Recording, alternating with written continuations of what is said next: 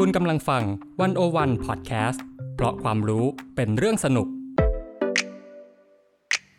One O One In Focus เจาะไฮไลท์เด่น เศรษฐกิจสังคมการเมืองทั้งไทยและเทศ โดยกองบรรณาธิการ The One O One dot Wor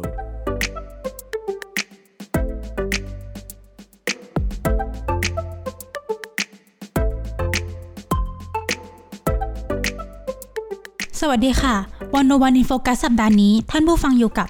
ดิฉันภัคจิรามาตาพิทักษ์กองบรรณาธิการ The One O One dot World และการ์ตูนสุภวิทย์สิริสวัสดิ์วัฒนากองบรรณาธิการ The One O One dot World ครับก็จริงๆ ถ้าใครพอจะติดตาม One O One มาบ้างเนี่ย ก็น่าจะรู้ว่าปกติทุกเดือน เราจะมีการรวม 20 อันดับผลงานยอดอ่านสูงสุดประจำเดือนนั้นๆนะคะ และก็พอเป็นธรรมเนียมช่วงปลายปีเนี่ย เราก็จะมีการรวมผลงานยอดอ่านสูงสุดประจำปีนั้น แล้วก็จากเนื้อหากว่าพันกว่าชิ้นเนาะพี่การ์ตูนที่ชาววันโนวันทำกันในปีนี้เนี่ย เราก็คัดมาเนื้อๆ จริง ๆ มีทั้งหมด 20 ชิ้นที่เป็นคนอ่านมากที่สุดประจำปีนี้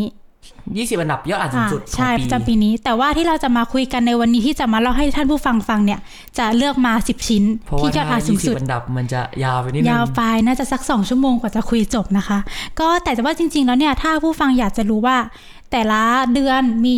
ผลงานอะไรที่ยอดอ่านสูงสุดบ้าง แล้วก็ในปีนี้เนี่ย20 อันดับที่ว่านี้เนี่ยมีอะไรบ้างก็สามารถติดตามได้ทางโพสเฟซบุ๊กนะคะ แต่ว่าที่เราจะมาคุยกันวันนี้ก็จะเป็น10อันดับที่สูงที่สุดในปีนี้ ก็เลยอยากจะชวนพี่การ์ตูนคุยนิดนึงว่าพี่กร์ตูนมองว่าจริงๆ แล้วอี20อันดับที่เราได้มาในปีนี้เนี่ยมาสะท้อนภาพรวมหรือว่าเทรนด์ของประเทศไทยในด้านไหนบ้าง โอเค ก็คือจริงๆ แล้วพอพูดถึง 20 อันดับเนอะมันก็จะเห็น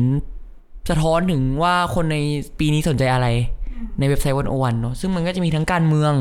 มีทั้งเรื่องของโลกที่มีสงครามอิสราเอลเนอะแล้วก็จะมีเรื่องการเลือกตั้งที่มันจะเป็นกระแสในช่วงที่ปีที่ผ่านมา มันก็สะท้อนให้เราเห็นว่าแบบปีที่ผ่านมาคนสนใจอะไรบ้าง อย่างเช่น บทความที่ติดมาหนึ่ง เช่น บทความสัมภาษณ์ของอาจารย์เกษียณที่ไปสัมภาษณ์ด้วยคุณวัจนานะครับก็คือพี่เตยของเราเอง ก็คือชื่อว่าบทความว่าเกษียร เตชะพีระ สังคมไทยในความเสื่อมแห่งอาญาสิทธิ์ของราชาชาตินิยม อันนี้ก็จะคุยในเชิงถึงเรื่องแบบ ไปสัมภาษณ์อาจารย์เกษียรถึงเรื่อง concept ราชาชาตินิยมเนี่ยแล้วแบบมันเปลี่ยนแปลงไปยังไงในยุคสมัยนี้เนาะหรือแม้แต่ digital wallet ที่เป็นนโยบายธงนำของรัฐบาลเศรษฐาหนึ่งเลยก็ว่าได้ก็คือมันก็จะมีบทความเช่นนโยบายแจกเงินดิจิตอลทำได้หรือขายฝัน อะไรอย่างเงี้ยมันก็จะสะท้อนถึงความสนใจของผู้คนเนาะต่อประเด็นสังคมการเมืองหรือแม้แต่เอลนินโยอะไรก็ติดอะไรเงี้ย คือนี่รู้สึกว่าเท่าที่ดู 20 อันดับที่เราได้มาปีเนี้ยที่เด่นขึ้นมาชัดๆเลยก็จะมีเป็นการเมืองไทย เพราะว่ามันมีการเลือกตั้งเนอะแล้วก็รู้สึกว่าการเมืองต่างประเทศก็จะมีเข้ามาปะปายแล้วก็จะมีโซเชียลวิชูที่มันขึ้นมาเรื่อยๆ เพราะว่าก็ต้องยอมรับว่าปีนี้เราก็ผ่านอะไรมาหนักหนาพอสมควร เป็นปีที่หนักหนาสำหรับปีทุที่กหนัๆคนหนาสำหรับทุกคนนะคะครับก็จริงๆ แล้วก็อยากชวนเป้ให้ไปอ่านเนอะเพราะหลายๆ บทความอาจจะนอกเหนือ 20 อันดับนี้เลยก็ตามเนี่ยมันเป็นบทความที่มีประโยชน์กับคนอ่านแน่ๆแล้วรู้สึกว่าบางทีการที่เราฟังบทเขียนเนี่ยมันอาจจะ ได้แค่น้ำจิ้มเนาะอืมอยากให้ไปอ่านเต็มๆกันด้วย อาหารมันอร่อยกว่าเยอะใช่เนาะโอเคงั้นเรามาเริ่มสิบอันดับไหมเราเรียงเป็นแบบจาก 10 9 8 7ไหมเป็นอารมณ์แบบค่อยๆไล่ไปหา the winner ของปีนี้อ่าโอเคครับ โดยอันดับ 10 นะ ก็จะเป็นบทความที่ชื่อว่า ฉากทัดต่อไปของอิสราเอลปาเลสไตน์ความขัดแย้งที่สั่นสะเทือนระเบียบโลกใหม่ สัมภาษณ์คุณสราวุธอารีนะครับ โดยพี่หิมของเราพิมพ์ชนกพุกสุขเนี่ยก็ไปสัมภาษณ์คุยกับอาจารย์ เนาะซึ่งบทความนี้ก็จะเป็นบทความที่คือต้องเล่าก่อนว่าอาจารย์สราวุธอารีเนี่ยเป็นผู้อำนวยการศูนย์มุสลิมศึกษาสถาบันเอเชียศึกษาจุฬาลงกรณ์มหาวิทยาลัยเนาะก็คือปีที่ผ่านมาสงครามอิสราเอลปาเลสไตน์เนี่ยก็ถูกจุดติดขึ้นมาเนาะจนเกิดเป็นข้อถกเถียงต่างๆเนี่ยบทความเนี้ยก็ไปสัมภาษณ์ในช่วงที่เกิดสงครามใหม่ๆ ว่าอาจารย์สราวุธที่ทำเรื่องเกี่ยวกับมุสลิมสำหรับแบบที่ทำงานอยู่ที่ศูนย์มุสลิมศึกษาเนี่ยเขามองไงกับประเด็นเรื่องอิสราเอลปาเลสไตน์ซึ่งคำถามแรกของบทความเนี่ย ถามนี่น่าสนใจมากคือเขาถามว่าเราจะพิจารณาการเข้าบุกโจมตีครั้งนี้ของฮามาสได้อย่างไรบ้าง ซึ่งอาจารย์สารวุฒิก็บอกว่าถ้าดูปฏิบัติการของฮามาสในช่วงที่ผ่านมา เรามองอีกผิวเผินก็คือจะฟันธงได้ว่าเป็นปฏิบัติการที่ล้ำเส้น เพราะเป็นการเข้าไปลุกลานเนาะ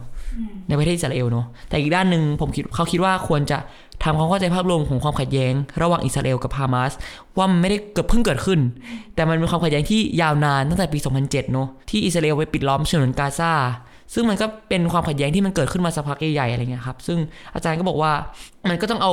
เรื่องหลายๆเรื่องมาพิจารณาร่วมกันในประเด็นเรื่องอิสราเอลคือมันไม่ได้ง่ายในการพิจารณาขนาดนั้น แต่ว่า อาจารย์ก็ยอมรับว่าท้ายสุดแล้วเราต้องอย่าอย่าลืมว่าฮามาสไม่ไม่ใช่ตัวแทนของชาวมุสลิมเนาะซึ่งมันก็จะเป็นประเด็นที่ทับซ้อนกันมาก เพราะว่าเราต้องเข้าใจว่ากลุ่มฮามาสเป็นส่วนหนึ่งของขบวนการต่อต้านการยึดครองปาเลสไตน์แต่ไม่ใช่ทั้งหมดของชาวปาเลสไตน์ที่ที่อยู่ในขบวนการ โดยมีขบวนการภาคประชาชนมากมายที่ต่อสู้เพื่อปลดปล่อยดินแดนภายใต้ การยึดครองแบบสันติวิธีเหมือนกันอะไรเงี้ยแต่ฮามาสเป็นแค่แบบกลุ่มกลุ่มหนึ่งเนาะ คือเรารู้สึกว่าพออ่านบทความเนี้ย ยิ่งเป็นถ้าเป็นประเด็นต่างประเทศที่เราอาจจะไม่ได้รู้ภูมิหลังเขามาตั้งแต่แรกอะ่ะ มันยิ่งเป็นเรื่องที่ละเอียดอ่อนมากที่เราไม่สามารถมองมันด้วยมิติเดียวได้อะใช่เพราะฉะนั้นเรารู้สึกว่าการที่อ่านบทความเนี้ยมาทำให้เราได้มองทั้งมิติทั้งในหลายแง่มุมให้รู้ว่าจริง ๆ แล้วกว่าจะเกิด ความขัดแย้งที่กลายเป็นสงครามประตูขนาดเนี้ยมันมีหลายเรื่องมากๆที่เราไม่เคยรู้มาก่อน คือหลายครั้งสงครามเรามักจะมองว่าเป็นสองขั้วเนอะหมายถึงว่ามันจะมีขั้วหนึ่งที่เป็นภาพของความถูกต้อง อีกขั้วหนึ่งคือภาพของความอะไรเงี้ยแต่ว่าเราสึกว่ามีมิติที่มากกว่านั้นที่บทความนี้สามารถสื่อสารออกมาได้เนอะใช่ อันนี้ก็อยากชวนไปอ่านเนอะในเว็บไซต์วันโอวันเพราะว่าจริง ๆ แล้วเราบางคนอาจจะแบบงงว่า เราต้องอ่านการเมืองต่างประเทศเยอะขนาดนั้นเหรอ แต่จริง ๆ แล้วอะทุกการเมืองทุกประเทศมันเชื่อมกับไทยหมดเลยเนาะพี่กระตูนอย่างเช่น ถ้าเราย้อนกลับไปตั้งแต่ถ้าเป็น ทรนด์ของปีที่แล้วจำได้ว่า 20 อันดับปีที่แล้วก็จะมีแบบว่ารัสเซียยูเครนติดเข้ามาด้วย ซึ่งมันมีผลกระทบกับประเทศไทยในหลาย ๆ ด้าน อย่างค่าน้ำมันก็จะขึ้นเป็นผลมาจากสงคราม เพราะฉะนั้นการที่เราจะทำความเข้าใจการเมืองต่างประเทศก็ถือว่าเป็นสิ่งที่หลีกเลี่ยงไม่ได้จริง ๆ ครับ จริง ๆ มันก็คือเรื่องท่าทีของไทยด้วยเนอะต่อประเด็นโลกว่าแบบไทยจะมีท่าทียังไง ซึ่งมันก็จะส่งผลกับปัจจัยอื่นๆโอเคมา อันดับสิบผ่านไปแล้ว เป็นเรื่องโลก มาอันดับแรกก็เข้มข้นแบบสุด อันดับต่อไปครับเรายังไม่กลับไทยเดี๋ยวจะพาน้องดีมบินไปเกาหลีใต้กันๆนี่ไปเกาหลีใต้เหรอเอามาโอป้าป่ะบทความนี้ครับ โอเคก็เป็นประเด็นที่เราก็พูดถึงตลอดปีอีกอันหนึงเนาะก็คือบทความชื่อว่าเปลี่ยนผีให้เป็นคนเหตุผลที่คนเลิกเป็นผีน้อย และปัญหาเชิงระบบของการส่งแรงงานไปเกาหลี บทความนี้นะครับเป็นของคุณรีนาตะดีนะครับ ก็เขียนบทความมาในวันโอวันเนาะซึ่ง ผมขอเริ่มต้นบทความเนี้ยในการสรุปคร่าวๆความน่าสนใจของบทความนี้ผ่านประโยคสุดท้ายของบทความเนาะว่าผีน้อยไม่ใช่อาชญากร แต่เชื่อเถิดว่าไม่มีใครอยากอยู่แบบผีหรอก นี่ ซึ่งบทความเนี้ยก็จะไปทำความเข้าใจเรื่องผีน้อยนี่แหละที่เราเห็นว่าผีน้อยเยอะมากในเกาหลีใต้เนาะซึ่งในบทความนี้ก็ชี้ว่าจริงๆแล้วไม่ไม่ใช่มีแค่คนไทย แต่มันมีประเทศอื่นๆเนี่ยเข้าไปเหมือนกัน บทความเนี้ยพยายามจะเล่าเรื่องผีน้อย ผ่านระบบ EPS หมายถึงว่าระบบ Employment Permit System หรือระบบแรงงานของเกาหลีใต้ที่จะแบบรับแรงงาน ก็คือการระบบการส่งแรงงานไปทำงานที่เกาหลีใต้ผ่านข้อตกลงระหว่างรัฐบาลประเทศต้นทางกับเกาหลีใต้เนาะซึ่งมันก็คือการจะทำให้แรงงานเข้ามาในระบบของเกาหลี แต่ว่ามันจะมีแรงงานที่หลุดไป เขาแบ่งออกมาเป็น 3 กลุ่มเนาะกลุ่มแรกก็คือผีน้อยเวอร์วีก็คือ overstay visa คือคนที่ไปท่องเที่ยว แต่อยู่เกินวีซ่า อีกประเทศหนึ่งคือเรียกว่าไปไปมาๆคือ เป็นนักท่องเที่ยวที่ลักลอบทำงานในเกาหลี และจะกลับก่อน 90 วันก็คือหมดอายุวีซ่ากับอีกอันหนึ่งคือกลุ่มที่หลุดออกจากระบบ EPS เช่นแบบไม่โดนแทร็กหรือว่ารวมถึงสัญญาหมดอายุ แต่ยังทำงานต่อ มันก็จะมีผีน้อยหลายประเภทเนาะที่เราเห็นในประเด็นนี้เนาะซึ่งบทความนี้ก็อธิบายอย่างดีถึงปัญหาของระบบดังกล่าวว่า มันมีข้อจำกัดยังไงในการ ขั้นตอนในการส่งแรงงานไปเกาหลีใต้ก็ก็ชวนให้ไปอ่านเนาะเนี่ยเช่นเขาบอกว่าระบบ VPS มีขั้นตอนและใช้เวลารอนานอะไรเงี้ยแม้สอบผ่านก็ไม่ได้ประกาศการันตีว่าจะได้ไปทำงาน มันก็จะมีแบบข้อจำกัดหลาย ๆ อย่างที่ทำให้เราเห็นว่าเออทำไมผีน้อยมันถึงเกิดขึ้นอืมก็นั่นแหละก็จะจบด้วยประโยคที่เขาก็บอกว่าไม่มีใครต้องการเป็นผีหลอกอะไรเงี้ยทุกคนก็อยากเข้าประเทศอย่างถูกต้องเนอะอะไรเงี้ยอืมทุกคนก็อยากมีงานดีทำแหละใช่แต่มันก็ไม่ได้หาง่ายนะอืมมาบทความอันดับ 9 ผ่านไปอย่างรวดเร็วเนอะ ซึ่งก็เนี่ยเราจะเล่าแค่น้ำจิ้มเพราะว่าอยากให้ทุกคนไปอ่านจริงเต็มๆอืมบทความอันดับ8มาๆอันนี้ภูมิใจนำเสนอว่าภูมิใจนำเสนอมากเพราะคุณอ้ายภาวันธนาและสมบูรณ์เนี่ยก็ได้ไปสัมภาษณ์อาจารย์ประวินเนาะในช่วงต้นปีที่ผ่านมา ซึ่งอาจารย์ประวินเนี่ยก็ทำนาย ไม่ได้ทำนาย เรียกว่าวิเคราะห์อ่าวิเคราะสห์ถานการณ์ปี66ที่ผ่านมาเรามาดูกันว่าอาจารย์ประวินมองถูกหรือไม่ถูกขนาดไหน ครับ ซึ่งบทความนี้นะครับ ชื่อว่าฉันนี่แหละรอยัลิสตัวจริง ความหวังดีจากประวินชัชวันพงษ์พันธ์ถึงสถาบันกษัตริย์ไทยในยุคที่สมัยที่การเมืองไร้เพดานตรงไปตรงมาตรงไปตรงมาใช่ซึ่งเป็นบทความขนาดยาวมากนะครับ ก็จะชวนอาจารย์ประวินคุยตั้งแต่อะปีที่ผ่านปี65เป็นยังไงบ้าง สถานการณ์1นึการเลือกตั้งที่กำลังจะเกิดขึ้นในปี 66 คือช่วงสัมภาษณ์มันคือช่วงปี 65 เนอะจนไปถึงเรื่องของสถาบันกษัตริย์ไทย ซึ่งอาจารย์ประวินพูดอันนึงไว้น่าสนใจมากคือ เขาก็ชี้ว่าท้ายสุดแล้วในปี6ที่ผ่านมา การเลือกตั้งหลายๆคนอะมันเป็นความหวัง แต่สำหรับอาจารย์แล้วอะอาจารย์มองว่าการเลือกตั้งหกอะมันเขาไม่ได้คาดหวังกับการเลือกตั้งขนาดขนาดนั้น บอกอาจารย์บอกว่าคาดหวังแค่ว่าแค่อยากเห็นประชาธิปไตยเบ่งบานคำตอบนี้อาจจะดูเหมือนนางงามมงลงแต่คิดอยู่ทุกวันอาจารย์บอกว่าคิดอยู่ทุกวันเลยว่า จะทำยังไงให้เราสามารถคืนอำนาจคืนอำนาจเพื่อให้ประชาธิปไตยมันเวิร์ก เพื่อให้ทุกคนได้ประโยชน์อย่างเท่าเทียมกันอะไรเงี้ย และอาจารย์ก็บอกว่าพรรคเพื่อไทยเองก็ก่อนเลือกตั้งเองก็ตามแบบอันนี้คือพูดก่อนเลือกตั้งด้วยซ้ำว่าพรรคเพื่อไทยเองหลายๆอย่างที่คุณทักษิณพูดมาตลอดที่ผ่านมาเนี่ยก็ดูจะไม่ได้อยู่ในขั้วประชาธิปไตยอะไรเงี้ย ซึ่งอาจารย์มองว่าแม้ปี 63 มันจะทำให้การเมืองไทยมันเปลี่ยนภูมิทัศน์ไปบ้าง แบบไปอย่างมากเลยแหละที่พูดถึงเรื่องสถาบันกษัตริย์อย่างตรงไปตรงมา แต่ว่า มันก็อาจจะไม่ได้นำไปสู่การเปลี่ยนแปลง อาจารย์ก็เลยหวังแค่ว่าแบบในปี6ที่ผ่านมาเนี่ยยติ1นึหรือยติสถาบันกษัตริย์เข้าไปในสภานี่คือถือถือว่าวินแล้วอะไรเงี้ย แต่อะผ่านมาจนจบปี เราก็เห็นว่ามันช้ากว่าที่อาจารย์ประวินหวังเลยด้วยซ้ำแล้วเราก็เห็นว่าท้ายสุดแล้วการเลือกตั้ง6ที่ผ่านมา ที่หลายคนคาดหวังว่ามันจะเป็นการเปลี่ยนแปลงรัฐบาล เปลี่ยนแปลงโครงสร้างอำนาจ หรือเปลี่ยนแปลงขั้วทางอำนาจทางการเมืองเนี่ยคำถามคือมันเปลี่ยนจริงไหม เพราะเราก็เห็นว่านักโทษหนึ่งหนึ่งสองก็ยังโดนอยู่เนาะหลายๆอย่างก็ยังเหมือนเดิมอืมอืมก็สะท้อนใจว่าประเทศไทยไปช้ามากๆในแต่ละปีเนาะเราพูดปีหกเนี่ย ปีหกห้าปีหกสี่ปีหกสามเราพูดสิ่งเดิมกันมาทุกปีเลย มันไม่มีอะไรขยับเลยอะไรเงี้ยแต่ก็ต้องตั้งคำถามต่อไว้ว่าแล้วปีหกเจ็ดน้องดีมีความหวังอะไรไหมครับ กับการเมืองไทย จริง ๆ แล้วเนี่ย คิดว่าเราหวังจนเราไม่อยากหวังแล้วดีกว่ากับการเมืองไทย แต่เราก็ยังรู้สึกว่า ก็เหมือนอาจารย์ปวินแหละว่าเราเชื่อว่าทุกคนก็ยังหวัง เพราะเราก็ยังอยากเห็นภาพประเทศไทยที่มันเบ่งบานกว่านี้ซึ่ง ซึ่งปี 67 จะเกิดอะไรขึ้นก็ ส่วนตัวยังติดตาม แล้วก็คิดว่ายังมีความหวังอยู่เหมือนกัน หวังว่ามันจะดีขึ้นเนาะหวังว่ามันจะดีขึ้น หวังว่าท็อปิกการเมืองที่เราพูดคุยกันมันจะมีความเปลี่ยนแปลงไปบ้าง เราจะได้คุยสิ่งใหม่มากกเราว่าจะได้นี้คุยกันเรื่องใหม่ๆมากกว่านี้อืมเพราะว่าตราบใดที่เรายังมีนักโทษหนึ่งสองตราบใดที่เรายังมีนักโทษทางการเมืองตราบใดที่ เรายังเห็นความไม่เป็นธรรมในการเมืองไทยอะเรายังต้องพูดสิ่งเดิมไปเรื่อยๆ ไปเรื่อยๆ โดยที่เราต้องห้ามเบื่อด้วยนะตราบใดที่อาจารย์ประวินก็ยังกลับไทยไม่ได้ด้วยอืมใช่ โอเค ซึ่งก็อยากเชิญไปอ่านบทความเต็มเพราะมันยาวมาก บทความขนาดยาวของแท้ ใช่ ซึ่ง แต่ว่าอัดแน่นด้วยดีคุณภาพมากมีคนเคยกล่าวไว้ว่าบทความนี้เป็นบทความสัมภาษณ์อาจารย์ประวินที่ดีที่สุดในประเทศไทยอันนี้เราไม่ได้พูดเองนะคะ มีแบบคนอ่านเขาแบบ feedback มา ก็ฝากทุกคนด้วย มาใช่อ่าในไหนๆเราเข้ากันเมืองไทยมาอย่างร้อนแรงขนาดนี้แล้วก็สปอยเลยละกันว่า อันดับ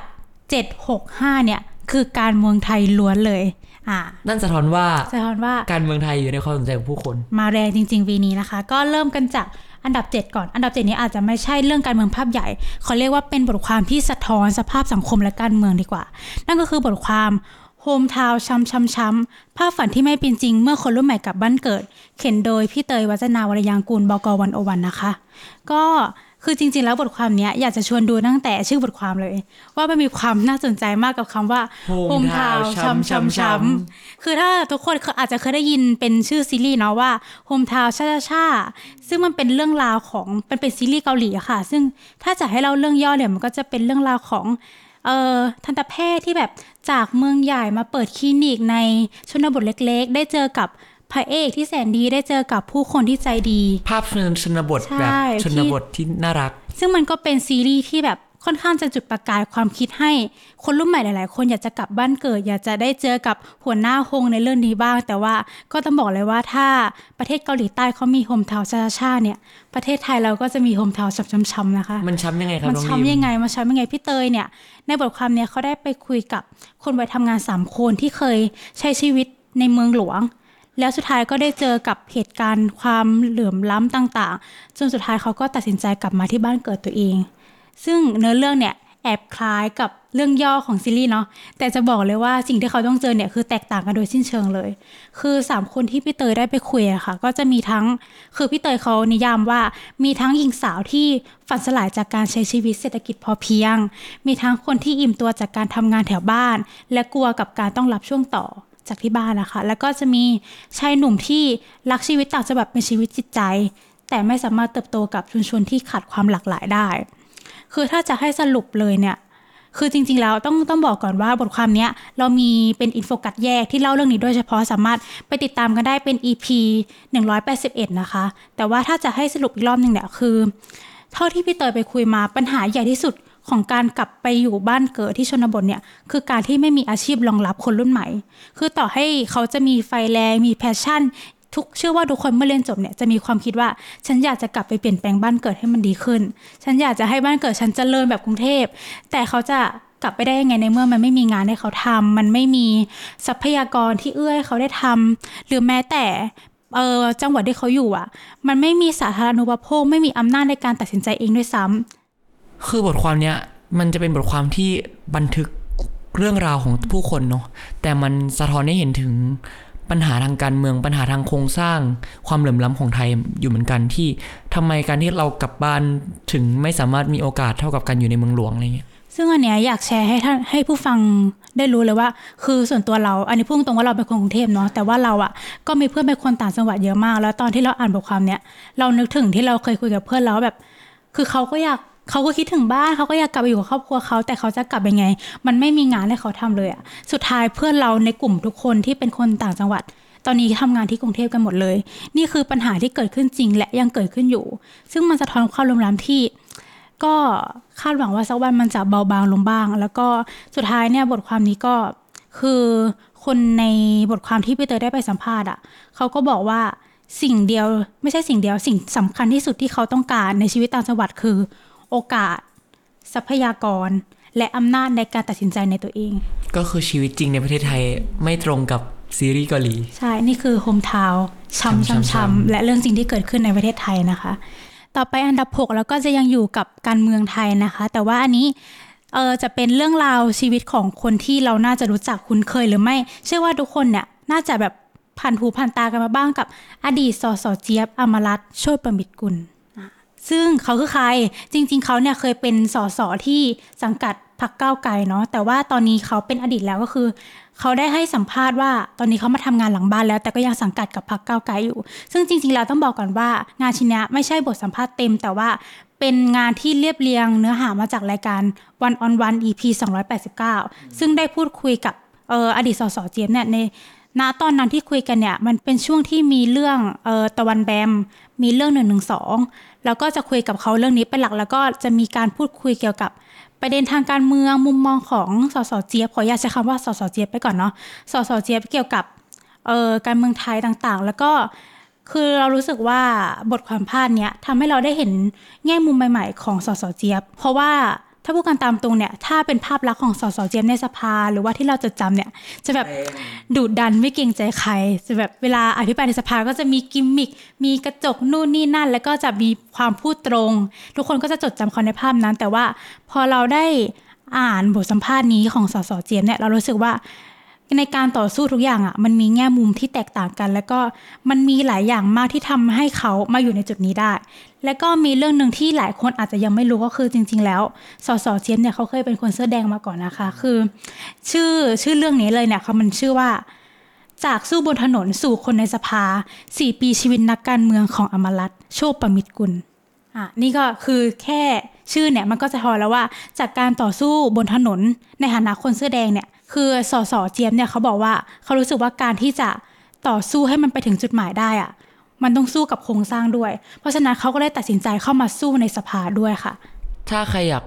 ไปฟังเสียงเนาะก็มีรายการให้ดูหรือถ้าใครไม่อยากฟังอยากอ่าน ก็มีบทความให้อ่านเนาะคือมีให้เลือกเลยสามารถติดตามได้แล้วก็คือจริง ๆ แล้วเรารู้สึกว่าที่บทสัมภาษณ์เนี้ยเข้ามาติดอยู่ในอันดับ 10 10 อันดับยอดอ่านสูงสุดอะเพ ราะเรารู้สึกว่ามันเป็นการเปิดแง่มุมใหม่ๆของนักการเมืองที่เราได้เห็นแค่ฉากหน้าได้เห็นแค่งานที่เขาทำในสภาแต่จริง ๆ แล้ว เบื้องลึกเบื้องหลังของชีวิตนักการเมืองอะมันมีเยอะมากมันมีการต่อสู้ให้เราไม่รู้อีกเยอะมากเพราะฉะนั้นก็อยากชวนให้ทุกคนได้อ่านกันก็เป็นอีกหนึ่งบทสัมภาษณ์ที่น่าสนใจมากคือจริงๆวันวันก็สสัมภาษณ์หลายคนเนาะนักการเมืองหลายคนที่ไม่ใช่แค่สสเจี๊ยบก็อยากจะชวนให้อ่านเพราะว่าแค่รู้สึกว่าวันเนี้ยเราเห็นเขาเป็นนักการเมืองที่อยู่ในสภาพูดในสภาหรือมีบทบาททางการเมืองของประเทศไทยเนี่ยแต่เรายังไม่รู้เบื้องหลังชีวิตเขาว่าเขาผ่านอะไรมา จนถึงวันนี้เขาตัดสินใจลุกขึ้นมา เป็นตัวแทนประชาชนในการพูดเนาะไม่ใช่แค่พรรคก้าไกลพรรคเพื่อไทยเองหรือแม้แต่พรรคภูมิใจไทยพรรครวมไทยสร้งชาติเองที่เป็นตัวแทนประชาชนที่ผ่านการเลือกตั้งมาเนี่ยเขามีเบื้องหลังชีวิตยังไง และแนวคิดยังไงถึงทำให้เขาออกมาเป็นตัวตนแบบนี้เนาะมีประเด็นหนึ่งในบทสัมภาษณ์นี้ที่เรารู้สึกว่าน่าสนใจคือสสเจฟเนี่ยเขาแบบว่า เออเล่าว่าความรู้สึกของเขาเกี่ยวกับความแตกต่างในการสู้บนถนนในฐานะ นักเรียกร้องทางการเมืองในฐานะคนเสื้อแดงกับการสู้ในสภาในฐานะของผู้แทนราษฎรเนี่ยมันมีความแตกต่างกันตรงที่ว่าต้องเขาเขายอมรับตามตรงเลยว่าการสู้ในสภาเนี่ยมันมีกรอบข้อจำกัดใช่ซึ่งข้อจำกัดนั้นคืออะไรหนึ่งคือข้อจำกัดในฐานะของการเป็นสสสองคือข้อจำกัดของการทำงานในนามของพรรค คือพรรคอะมันต้องไปด้วยกันใช่ไหมพี่การะตูนมันไม่ใช่ว่าแบบ ฉันจะฉันต้องการอันนี้และฉันจะพูดเรื่องนี้คือมันต้องมีการหารือกันต่างๆ มากมาย เพราะฉะนั้นมันก็เลยอาจจะทำให้เราได้เข้าใจมากขึ้นว่าทำไมบางครั้งบางที การทำงานของนักการเมืองมันถึงอาจจะไม่ได้ไปสุดในแบบที่เราต้องการ เพราะว่าจริงๆแล้วมันก็มีกรอบหลาย ๆ อย่างอยู่เหมือนกัน อืมก็หลังจากที่เราคุยกับคุณอมรรัตน์เนี่ยในช่วงกุมภาหลังจากนั้นเกิดปรากฏการณ์ก้าวไกลเนาะที่เปลี่ยนหน้าการเมืองแม้รัฐบาลเหมือนเดิมแต่ว่า เราได้เห็นว่าก่อนหน้าที่มันจะมีกระแสคุณพิธาเนี่ย คนในพรรคก้าวไกลมองยังไงกับการเลือกตั้งมองยังไงกับการเมืองไทยในช่วงเวลานั้นเนาะอะต่อไปขอ move on ไปที่อันดับห้ากำลังเข้าสู่ top 5 แล้วอะ top five แล้วค่ะทุกคนพูดมานานเพิ่ง top fiveแต่ว่าต้องบอกว่าท็อปไฟก็ยังไม่หลุดจากการเมือง คือปีนี้มันเข้มข้นจริงๆ เพราะมันมีการเลือกตั้งการเลืใดอกตั้งๆด้วย เพราะฉะนั้นเนี่ยการเมืองก็จะมาแรงนิดนึง อันดับ 5 เป็นเออ บทความของคุณเอกสารนะคะ ชื่อว่า แดงเหลืองส้มฟ้าชมพู ว่าด้วยสีในงานออกแบบของพรรคการเมืองไทยอ่าแค่ชื่อก็ไปคุยเรื่องสีมน่าสนใจมาคุยกันเรื่องสีบ้างดีกว่า คือจริงๆแล้วเนี่ยถ้าพูดถึงเรื่องสีทุกคนก็จะจะรู้แหละ คือเชื่อว่าทุกวันเนี้ยถ้าเราพูดสีหนึ่งมา มันจะทำให้เรานึกถึงพรรคการเมืองหนึ่งหนึ่งได้ อ่าพูดกันตามตรงถ้าสีแดงนึกถึงอะไร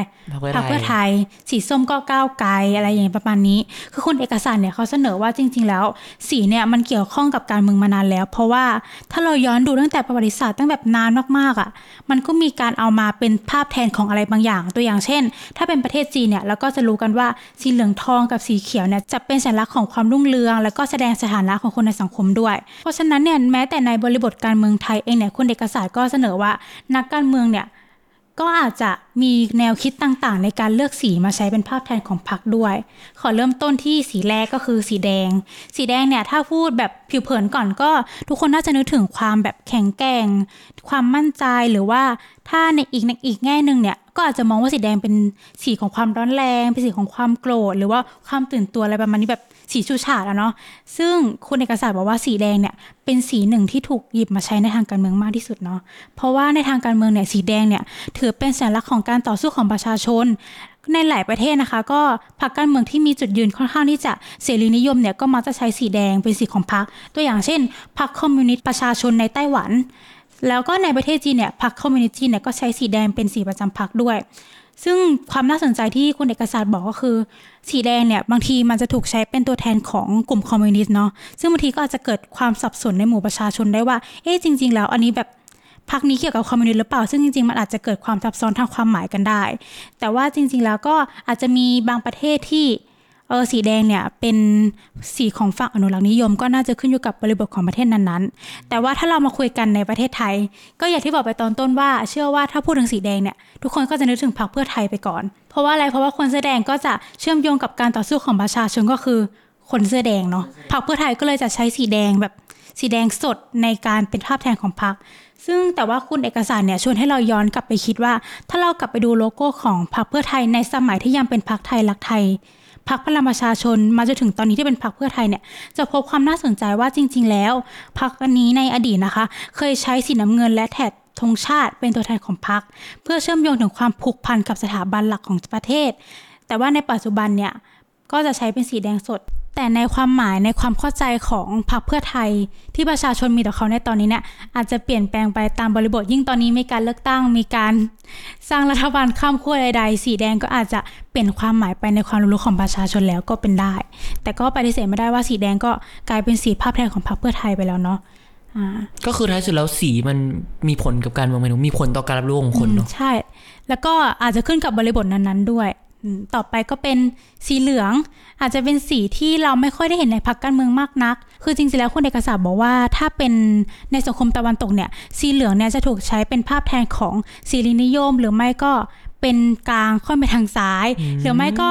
เป็นตัวแทนของฝ่ายของคนที่อยู่ข้างชนชั้นปกครองอะไรประมาณนั้น แต่สีเหลืองในหัวของพักเนี่ยมีอยู่พักเดียวเลยนะสีเหลืองสีอะไรคะพักสีเหลืองเนี่ยพักไทยพักดีใช่ไหมอืมมีพักหนึ่งเสรีรวมไทยอ๋อสีเหลืองเหลืองใช่เหลืองเหลืองเหลืองทอง แต่ว่าอะถ้าพูดกันตามตรงประเทศไทยเราเนี่ย มันก็จะมีช่วงหนึ่งเนาะที่มีเป็นยุคเสื้อเหลืองแสอแดง ซึ่งถ้าพูดกันตามตรงเลยก็คือสีเหลืองเนี่ย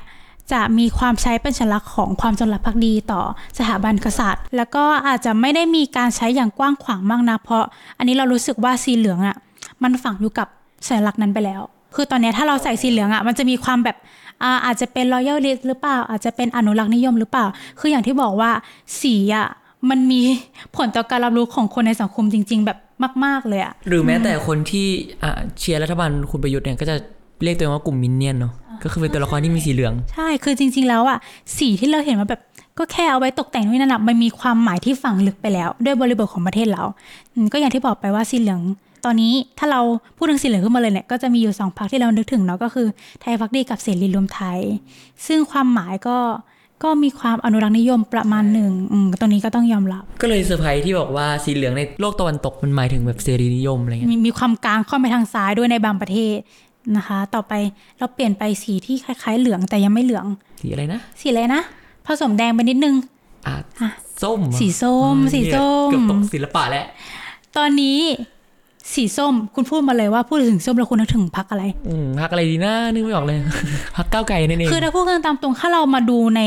สีของพักการเมืองทั้งหมดอะสีส้มเป็นสีที่ใช้น้อยมากนะพี่การ์ตูนคือแทบจะแบบมีแบบไม่กี่พักที่ใช้สีส้มเป็นสีประจำพัก ซึ่งพอมาตอนนี้มีการเลือกตั้งตั้งแต่อนาคตใหม่ถึงก้าวไกลเนี่ยก็ต้องยอมรับว่าสีส้มก็เป็นสีภาพแทนนั้นไปแล้วคนเอกศาสตร์บอกว่าจริง ๆ แล้วเนี่ยถ้าเป็นในทางตะวันตกเนี่ยสีส้มเนี่ยถูกยกขึ้นมาเป็นสัญลักษณ์ของการต่อสู้กับเผด็จการแล้วก็มีการปฏิวัติสีส้มในยูเครนเมื่อปี 2004 ด้วย ซึ่งเป็นการจุดประกายความเคลื่อนไหวในอีกหลายประเทศ จนหลังๆเนี่ยสีส้มเนี่ยก็ได้กลายเป็นตัวแทนความเคลื่อนไหวทางประชาธิปไตยด้วยนะคะ แล้วก็มีการแผ่ขยายไปตามประเทศต่างๆ ด้วย อันนี้ก็ต้องยอมรับว่าพอมาเป็นในบริบทประเทศไทยเนี่ยสีส้มเนี่ยก็ได้ก่อร่างสร้างตัวกลายเป็นสีทางการเมืองของคนรุ่นใหม่ เป็นสีเกี่ยวกับการต่อสู้กับอำนาจเดิม การคานอำนาจกับอำนาจเดิมๆนะคะ ซึ่งในตอนนี้เนี่ย การตีความสีส้มของคนรุ่นใหม่เนี่ยก็มีความแสดงออกถึงการเมืองแบบอนาธิปไตยอยู่ด้วย แล้วก็มีประชาธิปไตย แล้วก็มีการต่อสู้กับอย่างที่บอกไปว่าต่อสู้กับทุนนิยม ต่อสู้กับอำนาจเดิม ความน่าสนใจก็คือ แม้แต่คุณเอกสารเนี่ยก็บอกเลยว่า สีส้มเนี่ยเป็นสีที่แทบจะไม่เคยอยู่ในสารระบบของการเมืองไทยเลย แต่ว่ามาเกิดขึ้นแล้วก็เป็นที่จดจำตั้งแต่ช่วงอนาคตใหม่จนถึงก้าวไกลซึ่งมันก็สอดคล้องกับการทำงานของพรรคนี้ด้วยว่า เน้นการสื่อสารกับคนรุ่นใหม่ เน้นการต่อสู้แบบหัวก้าวหน้า แล้วก็เน้นการต่อสู้กับเผด็จการอย่างชัดเจนนะคะตัวสุดท้ายแล้วเนี่ยก็ต้องยอมรับว่าตอนนี้ถ้าเราพูดถึงสีส้มเนี่ยก็จะนึกถึง เอออะไรที่แบบหัวก้าวหน้าเสรีนิยมไปแล้ว สีมันคือการสื่อสารแหละ ซึ่งพอพักอนาคตใหม่มันก็ทำให้เห็นนะว่า ไม่ใช่แค่สีเนอะมันคือการสื่อสารโลโก้พักที่พยายามจะหลุดออกไปจากคุณค่าเดิม ใช่ และสีมันส่งผลต่อการรับรู้ว่าพักนี้เป็นเป็นบุคลิกยังไง เหมือนคนใส่เสื้อสีอะไรเงี้ยแล้วก็จะเห็นว่าเอ้ยเขาเป็นคนบุคลิกแบบนี้อะไรเงี้ยเขาถึงได้มีคาว่าด้อมส้มไงเพราะว่าแบบส้มมันคือสิ่งที่แบบจดจำได้ที่สุดมันไม่จำเป็นต้องเรียกชื่อแค่มันเห็นสีแล้วก็จะรีมายถึงสิ่งนั้นได้ มันขาดอีกสีหนึ่งเราดิมสีที่เราเป็นพักที่เก่าแก่ที่สุดโอ้ยสีนี้จะขาดไปได้ยังไงสีฟ้าหรือว่าสีน้ำเงิน สีครามอะไรประมาณนี้ คือจริงๆแล้วเนี่ยคุณเอกศาสตร์บอกว่าสีเนี้ยไอสีโทนฟ้าๆเนี่ยมันเป็นตัวแทนของความเป็นชาติ ความกลมเกลียว แต่คุณเอกศาสตร์เนี่ยตั้งข้อสังเกตไว้ว่าในประเทศไทยเนี่ยเอ่อ พักที่มีความอนุรักษ์นิยมเนี่ยจะใช้สีนี้มากกว่าพักหัวก้าวหน้า จริงไหมต้องมาดู ในประเทศไทยเนี่ยพักที่มีโทนสีน้ำเงินฟ้า สื่อสารชัดเจนเด่นชัดมากที่สุดเนี่ยก็คือพักประชาธิปัตย์เนาะซึ่งมักจะพูดเสมอเลยว่าตัวเองเนี่ยเป็นพวกเลือดสีฟ้า แล้วก็เป็นการสะท้อนอุดมการทางการเมืองของพรรคได้ประมาณหนึ่ง นอกจากนี้เนี่ยพรรคที่เรามักจะเห็นว่ามีสีฟ้าในการสื่อสารเนี่ยก็หนีไม่พ้นพรรคพลังประชารัฐรวมไปถึงพรรคภูมิใจไทยด้วย อืม ซึ่งก็สะท้อนอุดมการณ์ทางการเมืองในแบบของเขาเนาะต่อไปสีสุดท้ายแล้วค่ะ สีสุดท้ายก็คือสีชมพู ซึ่งอันนี้เรารู้สึกว่าก็เป็นสีที่ใช้ในทางการเมืองน้อย มากมากๆพี่การะตูนจะนึกถึงอะไรถ้าเป็นสีชมพู ในการเลือกตั้งครั้งที่ผ่านมาก็ต้องนึกถึงพรรคชาติไทยพัฒนา ที่ทำให้สุพรรณกลายเป็นเมืองบาร์บี้ ถ้าทุกคนจดจำกันได้ คือจริงๆอันเนี้ยเออคุณเอกศาสตร์บอกว่ายังอาจจะยังไม่สามารถวิเคราะห์อะไรได้มากนัก เพราะว่าในทางการเมืองมันมีการใช้สินนี้น้อยมากจริง ๆ อะไรประมาณนี้แต่ว่าเท่าที่เราคุยกันมาเนี่ยคือมันชัดเจนมากจริง ๆ ว่า สี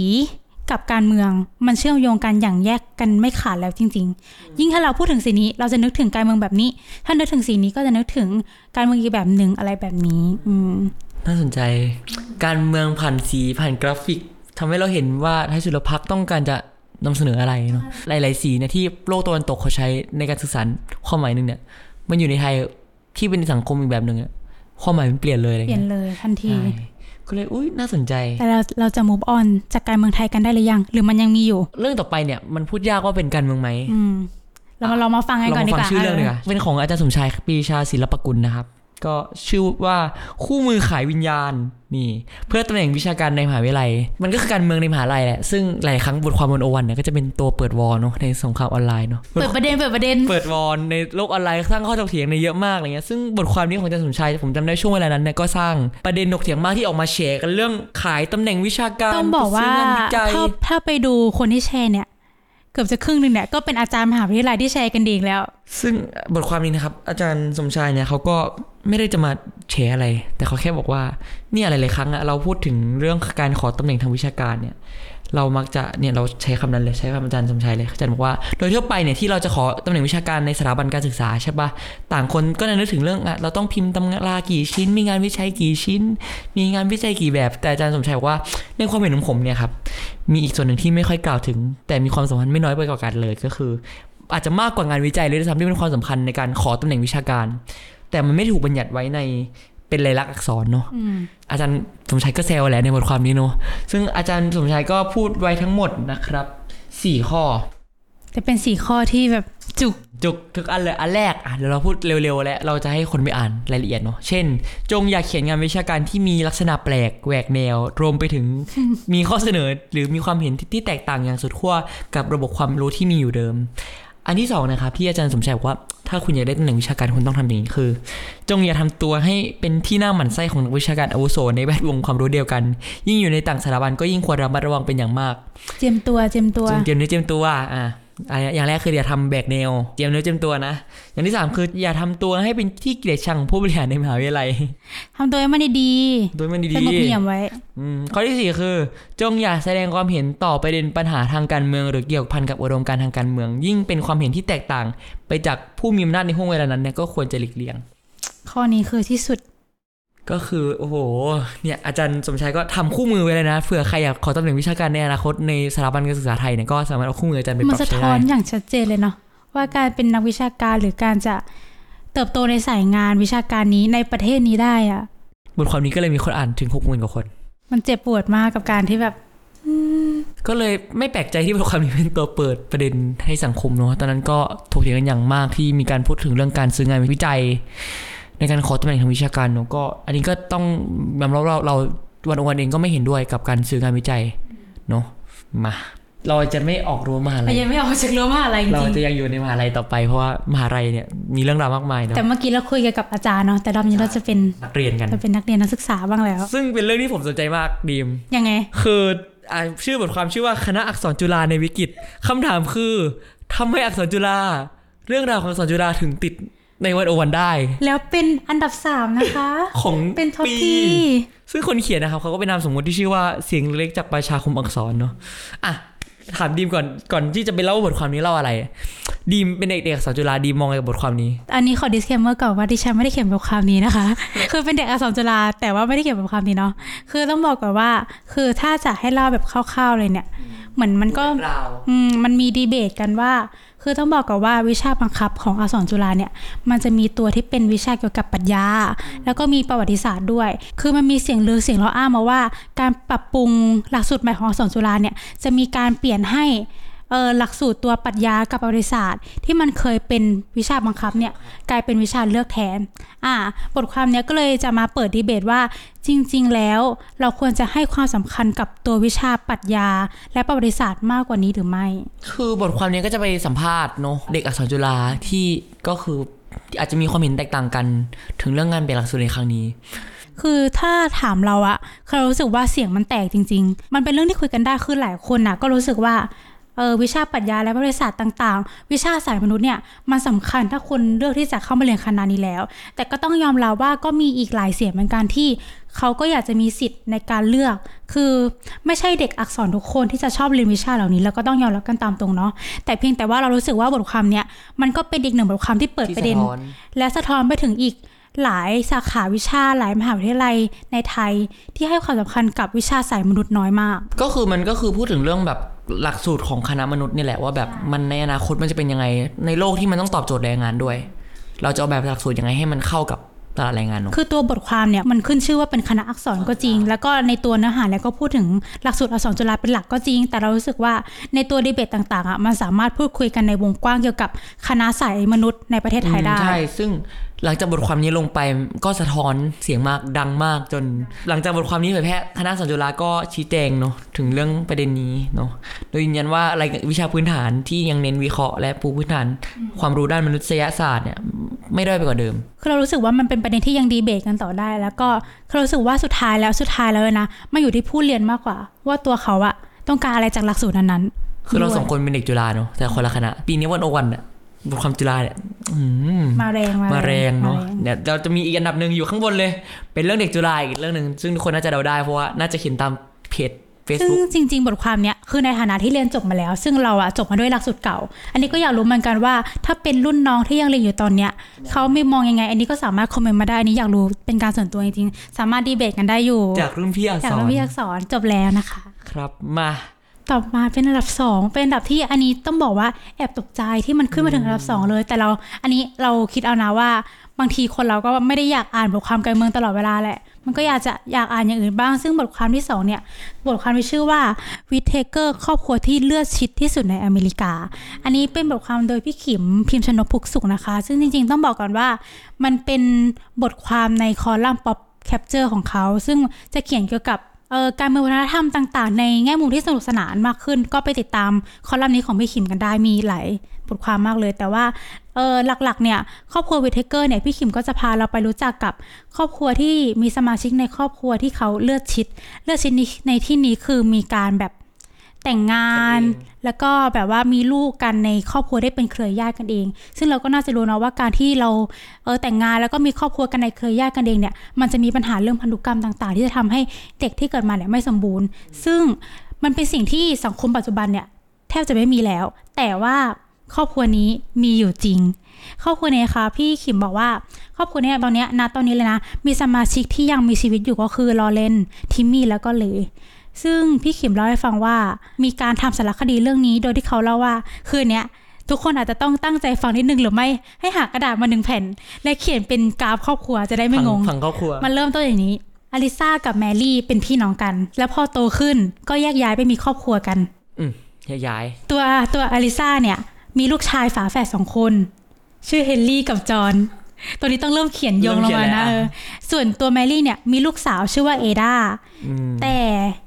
ความเลือดชิดมันเกิดขึ้นตรงที่เอดาเอด้าแต่งงานกับจอห์นซึ่งถือเป็นญาติเป็นลูกพี่ลูกน้องกันเป็นลูกพี่ลูกน้องกันใช่โอเคแต่แต่งงานกัน แล้วก็มีลูกแล้วลูกของเอดาเนี่ย ไปแต่งงานกับเฮนรี่ ซึ่งเป็นฝาแฝดของพ่อตัวเอง ง่าย ๆ คือเราแต่งงานกับลุงตัวเองอะอืมแล้วก็มีลูกด้วยกัน ความเลือดชิดมันเกิดขึ้นตรงนั้น คือเรารู้สึกว่าความน่าสนใจของบทความนี้คือ การที่เราไม่คิดว่าสิ่งนี้จะเกิดขึ้นจริง ๆอะเข้าใจปะแต่มันเกิดขึ้นจริง ๆ ก็คือจริง ๆ มันมีภาพประกอบด้วยก็ถ้าใครสนใจเกี่ยวกับเรื่องนี้ก็สามารถเข้าไปดูในเว็บไซต์เราได้นะคะ เป็นบทความที่ไม่ยาวมากแต่สนุกมากและก็น่าสนใจมาก มันน่าตั้งคำถามนะว่าทำไมคนในไทยถึงสนใจเรื่อง ครอบครัวเลือดชิดในอเมริกาเออซึ่งเราจะไม่มีคำตอบใช่เรื่องนี้ก็ลองไปอ่านกันได้ เพราะว่าหืมยอดอ่านขึ้นมาอันดับสองของปีนี้เลยใช่แซงแรงใช่ลองดูกันได้ ซึ่งหลังจากที่เราพาไปอเมริกาเนี่ย เราก็จะบอกให้กับตันบินกลับมาที่จุฬาอีกครั้งในที่สุดเราก็มาถึงอันดับหนึ่งแล้วพี่การ์ตูนใช่ เมื่อกี้ที่เราพูดเมื่อกี้แอบสปอยไปแล้วด้วยซ้ำว่าเออในปีนี้เนี่ยบทความเกี่ยวกับจุฬาเนี่ยค่อนข้างมาแรงมาก ซึ่งอันนี้ขอบอกเลยว่าอันดับหนึ่งของปีนี้มียอดอ่านสูงสุดณวันที่เราคุยกันนะคะ มากถึง 63k 60,000กว่าคนอ่านบทความนี้ ซึ่งเป็นบทความที่ไม่ได้ปล่อยช่วงต้นปีด้วยนะ แบบว่าแบบใช้เวลาสั้นมากในการที่แบบดึงยอดคนอ่านเยอะขนาดนี้ นั่นก็คือ เป็นคำถามที่หลายๆคนก็สงสัย ว่าว่าเด็กจุฬารวยกว่าคนทั้งประเทศจริงไหม อันนี้ไม่ใช่คำถามแต่เป็นชื่อบทความอ่าเป็นชื่อบทความอ่าบทความนี้เขียนโดยเนติวิทย์โชติพัฒน์ไพศาลและผอมเพื่อนใช้คำนี้ต้องใช้คำนี้เพราะว่าเขามีคณะผู้เขียนหลายคนนะคะ คือจริง ๆ แล้วบทความเนี้ยกลุ่มผู้เขียนเนี่ยได้ไปศึกษาภูมิหลังของนิสิตจุฬาชั้นปีที่หนึ่งที่กำลังจะเริ่มเรียนในเทอม 256 นี้ คือเขาแบบไปสำรวจมาจำนวน 713 คนหรือว่า จำนวนประมาณ 12%จากนิสิตชั้นปีหนึ่งทั้งหมดต่อปีนะคะ โดยใช้วิธีใช้แบบถามออนไลน์ไปตามกลุ่ปไลน์ของนิสิตชั้นปีหนึ่งเนาะแล้วก็จะมีการแบบเดินไปตามคณะต่างๆ เพื่อให้ช่วยทำแบบสอบถาม ซึ่งข้อมูลที่ได้มาเนี่ยเขาได้จำนวนออกมา 713 คนแบ่งเป็นนิสิตชาย 210 คน นิสิตหญิง 460 คน และนิสิตที่นิยามตนเองเป็นเพศหลากหลายอีก 53 คน ซึ่งข้อมูลที่ได้มาเนี่ย คือต้องบอกก่อนว่าตัวบทความมันค่อนข้างยาว และมีเรื่องของสถิติที่ยุบยับเยอะมาก แต่ว่า One O One เคยมี In Focus แยกเฉพาะตอนนี้ไว้แล้วสามารถไปฟังแบบเต็มๆได้ที่ EP 119 นะคะ คือบทความนี้ต้องพูดอย่างตรงไปตรงมาเนอะว่ามันก็มีข้อจำกัด ใช่ ทั้งวิธีวิจัยทั้งจำนวนที่ได้จำนวนมาด้วยอะไรเงี้ย ใน In Focus ตอนนั้นเนี่ยพี่ฉัตร คำแสงผู้อำนวยการ One O One PUB เนี่ยที่ก็เป็นเด็กเศรษฐศาสตร์จุฬาเนาะที่จบเศรษฐศาสตร์จุฬามา ก็ไปนั่งดูเลยว่างานวิจัยนะมีข้อจำกัดยังไงบ้างแหละ พี่ฉัตรเองในฐานะนักวิจัยอะเขามองไงกับผลสำรวจนี้ เนาะแต่ว่าตอนนี้เราก็จะพามาชวนคุยในฐานะของอดีตเด็กจุฬาว่าเรามองน้ำใจน้องประเด็นนี้ยังไงพี่สีชมพูแต่ว่าอันดับแรกอยากจะขอแบบไฮไลท์ประเด็นที่น่ารู้สึกว่าน่าสนใจที่เขาได้มาก่อนก็คือ เขาบอกว่ารายได้ครัวเรือนเฉลี่ยของนิสิตจุฬาเนี่ยอยู่ที่ประมาณ 1 1 8 0 0 0 บาทต่อเดือน เทียบกับค่าเฉลี่ยครัวเรือนจากทั้งประเทศที่มีแค่ 27,000 บาท คิดดูว่ามันมันกระจุกขนาดไหนอะกับการที่แบบเป็นนิสิตในเมืองที่เป็นเขาบอกว่าเป็น top top เนาะเป็น top ของโลกอ่ากันต้องกันขแต่ว่าถ้าเราพิจารณาไปหลายคณะแล้วเนี่ย คือถ้าตอนแรกถ้าให้เดาว่าคณะไหนจะมีรายได้สูงสุดเนี่ย ถ้าให้เราเดานะ เราจะเดาเป็นคณะบัญชีอะบัญชีเหมือนกัน แต่มันพลิกโผเพราะอันดับหนึ่งเขาบอกว่าเป็นคณะวิศวกรรมศาสตร์รองลงมาคือแพทยศาสตร์ ซึ่งมีความแบบห่างกันอันดับหนึ่งกับอันดับสองเนี่ยห่างกันประมาณ 5 0,000 บาทอะคือแบบวิศวกรรมเนี่ยมี เออรายได้เฉลี่ยครอบครัวสูงสุดอยู่ที่ 2 0 0 0 0 0 กว่าบาทต่อเดือน ส่วนแพทยศาสตร์อยู่ที่ 1 6 0 0 0 0 บาทต่อเดือนประมาณนี้ ส่วนคณะที่เราคิดว่าจะแบบอยู่อันดับ top ๆอย่างพาณิชย์และการบัญชีเนี่ยกลับเป็นคณะที่อยู่อันดับ 5 นะคะ ซึ่งอะถามน้องดีมดีกว่าเด็กจุฬาเลยจริงไหมครับน้องดีมพูดกันตามตรงแบบไม่โลกสวยจริง แต่แต่ไม่ใช่เรา แต่ไม่ใช่เรา คือมันก็มีมีหลายกลุ่มแหละ แล้วก็มันขึ้นอยู่กับคณะด้วย อันนี้เราก็รู้สึกว่ามันขึ้นอยู่กับคณะด้วย เพราะว่า คือแต่ละคณะมันก็จะมีภาคปกติกับภาคอินเตอร์เนาะพี่การ์ตูน ซึ่งตรงเนี้ยมันก็จะแบบมีความแตกต่างกันเหมือนกันอืมคือแต่เราต้องย้ำเนอะว่าท้ายสุดแล้วไอ้แม้ค่าเฉลี่ยมันจะสูงมากอะมันไม่ได้แปลว่าเด็กจุฬารวยใช่ทุกคน แต่มันคือแปลว่ามีคนที่รวยมากๆ จนมันดึงมินขึ้นใช่เนอะคือเราต้องมองบทความนี้โดยที่จดจำไว้เสมอว่ามันเป็นจำนวน 713 คนจากนิสิตเป็นพันคนทั้งหมดอืมเราก็เห็นว่าแบบ คนที่เรารู้จักหลายๆคนก็ไม่ได้มีฐานะที่รวย อยากขอแบบอีกสองไฮไลท์ที่เรารู้สึกว่าน่าสนใจก็คือ เขาบอกว่านิสิตจุฬาเนี่ย ส่วนใหญ่จะเป็นนักเรียนที่จบมาจากโรงเรียนรัฐบาลที่มีชื่อเสียงทั้งนั้น ไม่ว่าจะเป็นโรงเรียนสวนกุหลาบโรงเรียนสามเสนวิทยาลัย สตรีวิทย์ และโรงเรียนที่มีจำนวนมากที่สุดในการเข้าจุฬาเนี่ยให้ถ่าย เตรียมอุดมทำไมทายถูก ก็มันมันชัดเจนอยู่แล้วเนาะโดยคิดเป็น 79%ของข้อมูลที่ได้มาทั้งหมด คือมันสิ่งเนี้ยเรารู้สึกว่ามันสะท้อนชัดเจนถึงความเหลื่อมล้ำทางการศึกษา คือข้อก่อนหน้าอาจจะเป็นความเหลื่อมล้ำทางเศรษฐกิจ แต่เนี้ยเรารู้สึกว่ามันชัดเจนเลยว่ามันเป็นความเหลื่อมล้ำทางการศึกษาที่เด็กทุกวันเนี้ยต้องแบบพยายามขวนขวายให้ตัวเองได้อยู่โรงเรียนรัฐดีๆ เพื่อที่จะได้มีโอกาสต่อยอดทางการศึกษามากขึ้น หรือแม้เด็กจุฬาที่มาจากต่างจังหวัดเนี่ยหลายๆคนก็มาจากโรงเรียนประจำจังหวัดเนาะที่เป็นโรงเรียนที่ก็การศึกษาดี มากๆอะไรเงี้ยซึ่งมันก็จะสะท้อนมาอย่างอีกข้อหนึ่งที่เขาบอกว่านิสิตจุฬากว่า 38%เนี่ยเรียนพิเศษหรือว่ากวดวิชาก่อนเข้ามหาวิทยาลัย สัปดาห์ละ10ชั่วโมงขึ้นไป ก็คือเยอะมาก คือต้องยอมรับเลยว่าทุกวันนี้การเข้ามหาวิทยาลัยกับกวดวิชาเป็นของคู่กันจริงๆอะเพราะว่าเราต่างเข้ามหาอะไรครั้งเดียวหมายถึงว่า การลงทุนมันเลยแปลกแล้ควนก็เลยคมองวามว่าจำเป็นกดดันต่างๆ มากมายมาทำให้เราแบบต้องลงทุนลงแรงกับสิ่งนี้ทั้งๆที่ จะดีกว่าไหมถ้าเด็กทุกคนสามารถแบบ มีสิทธิ์จะได้เรียนในหลักสูตรที่มันเหมือนกันจริง ๆ และมีคุณภาพเหมือนกันจริง ๆอะซึ่งคณะน่าสนใจมากผมดูกราฟอยู่ คณะที่เรียนพิเศษเยอะมากที่สุด คือคือทันตะ ทันตาโอ้โหแต่สายแพทย์อะน่าจะแบบเยอะอะคณะที่เรียนพิเศษแบบไม่เคยผ่านการเรียนพิเศษคือวิทยาศาสตร์การกีฬาอะไรเงี้ยก็จะเห็นความแตกต่างเนอะว่าแบบ คณะไหนที่เขาจะเรียนพิเศษหนักๆในการเข้า แต่เรารู้สึกว่าอันเนี้ยมีความแบบมีความ valid เพราะว่า ส่วนตัวเราเองอะตอนที่จะเข้าอักษรจุฬาก็กวดวิชาแบบหนักมากอะคือแบบมันเพื่อที่จะให้ได้เข้ามหาวิทยาลัยที่เขาบอกว่าเป็นท็อปของโลกมมันต้องลงทุนลงแรงถึงขนาดนั้นอะซึ่งจากข้อมูลอะตัวคณะผู้เขียนเขาก็ตั้งข้อสังเกตเพิ่มเติมว่าปัญหาค่าของชีพที่สูงขึ้นเรื่อยๆ รอบจุฬารวมถึงการพัฒนาที่ดินของจุฬาเนี่ย มันเป็นไปเพื่อการตอบสนองนิสิตที่ร่ำรวย มากกว่านิสิตที่อาจจะเป็นชนชั้นกลาง หรือว่าอาจจะมีรายได้ไม่มากพอหรือเปล่า คือเขากำลังตั้งข้อสังเกตว่า มหาวิทยาลัยเนี่ย treat เด็กเท่ากันหรือเปล่า และจะดีกว่าไหมถ้าคุณทำให้สภาพรอบนอกของมหาวิทยาลัยเนี่ย friendly กับเด็กทุกสถานะจริง ๆอะอืมก็เป็นอีกหนึ่งประประเด็นที่เราน่าจะถกเถียงกันต่อไปได้ ซึ่งนี่ก็คืออันดับหนึ่งแต่ย้ำอีกครั้งว่าบทความนี้มีข้อจำกัดเนอะอืมดังนั้นอย่า หมอรวมทั้งหมดเนอะใช่เพราะฉะนั้นอันเนี้ยอยากจะชวนทุกคนไปฟัง In Focus EP ร้อยเก้าสิบเก้าจริงจริงๆเพราะว่านั่นคือวิเคราะห์แบบหนักแน่นมาเนี่ยคือฟังตรงนี้จดปุ๊บกด stop อย่าเพิ่งไปฟังเต็มๆอีกบทตอนหนึ่งเนาะนี่คือ ปีแห่งปีคแห่วามงหนักความหหน่นัวงกหนา ความหนักหน่วง ความเปลี่ยนผ่านหรือยังความการเมืองใด ๆ ซึ่งปีหน้า เทรนด์ปีหน้าจะเป็นยังไงต่อไป เราเองก็ลุ้นเป็นกองบกเองก็ลุ้นก็ลุ้น แล้วก็อยากจะให้ท่านผู้ฟังทุกคนนะคะ ติดตามแล้วก็อยากจะอันนี้พูดจริงๆว่าอยากจะชวนให้แบบไปอ่านเวอร์ชันเต็มเนาะเพราะว่าด้วยแบบว่าการที่เรามาคุยกันอย่างเงี้ยมันก็อาจจะเล่าเรื่องทั้งหมดได้ไม่มากนะแต่ก็อยากจะให้ทุกคนได้ลองไปดูเต็มๆกันค่ะ จริงครับเพราะรู้สึกว่าทุกคนต่างตั้งใจหาข้อมูลเนาะตั้งใจ research ข้อมูลในการมาเล่าให้ทุกคนฟังเนาะ แล้วก็อยากจะขอ อันนี้ต้องบอกก่อนว่า In Focus ที่เราจะที่เราคุยกันวันเนี้ยจะเป็น EP สุดท้ายของปี 2023 แล้ว ของปีนะครับของปีของปีหน้านี้เรายังมีซีซั่นต่อไปก็ขอสวัสดีปีใหม่ของผู้ฟังล่วงหน้าเลยนะคะ แล้วก็อยากจะขอติดตามให้ทุกคนเนี่ยช่วยติดตาม เออบทความในปีหน้าของเราว่าจะมีความน่าสนใจอะไร แล้วก็น่าจะมีความรู้ระทึกต่างๆ ให้ได้ติดตามกันต่อไป ทั้งปลายปีของเราก็จะมีคอนเทนต์ต่างๆ สรุปปีของเราเนอะแล้วก็ต้นปีเราจะเตรียมบทสัมภาษณ์แน่นๆเนาะเหมือนปีที่ผ่านมาที่เราจะไปสัมภาษณ์ผู้คนในแวดวงต่างๆ ถึงปี หน้าว่าจะเป็นยังไงก็อยากชวนติดตามเนาะทั้งกระแสโลกกระแสไทยหรือกระแสในทุกๆ วงการว่า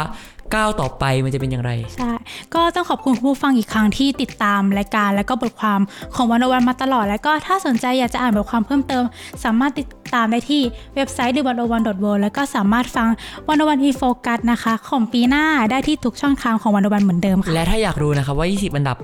มันมีอันดับที่เราไม่ได้อ่านเนาะว่ามีอะไรบ้างเนาะซึ่งมันยังไม่ประกาศเนาะตอนวันที่เราลงเนี่ยก็ติดตามนะครับปลายปีเราจะมีประกาศออกมาเป็น20อันดับ ก็อย่าลืมไปกดไลค์กดแชร์กันด้วย วันนี้ดีมกับการ์ตูนก็ต้องไปแล้วเนาะก็สวัสดีปีใหม่อีกครั้งสค่ะวัสดีปีใหม่ครับ ขอบคุณค่ะสวัสดีครับ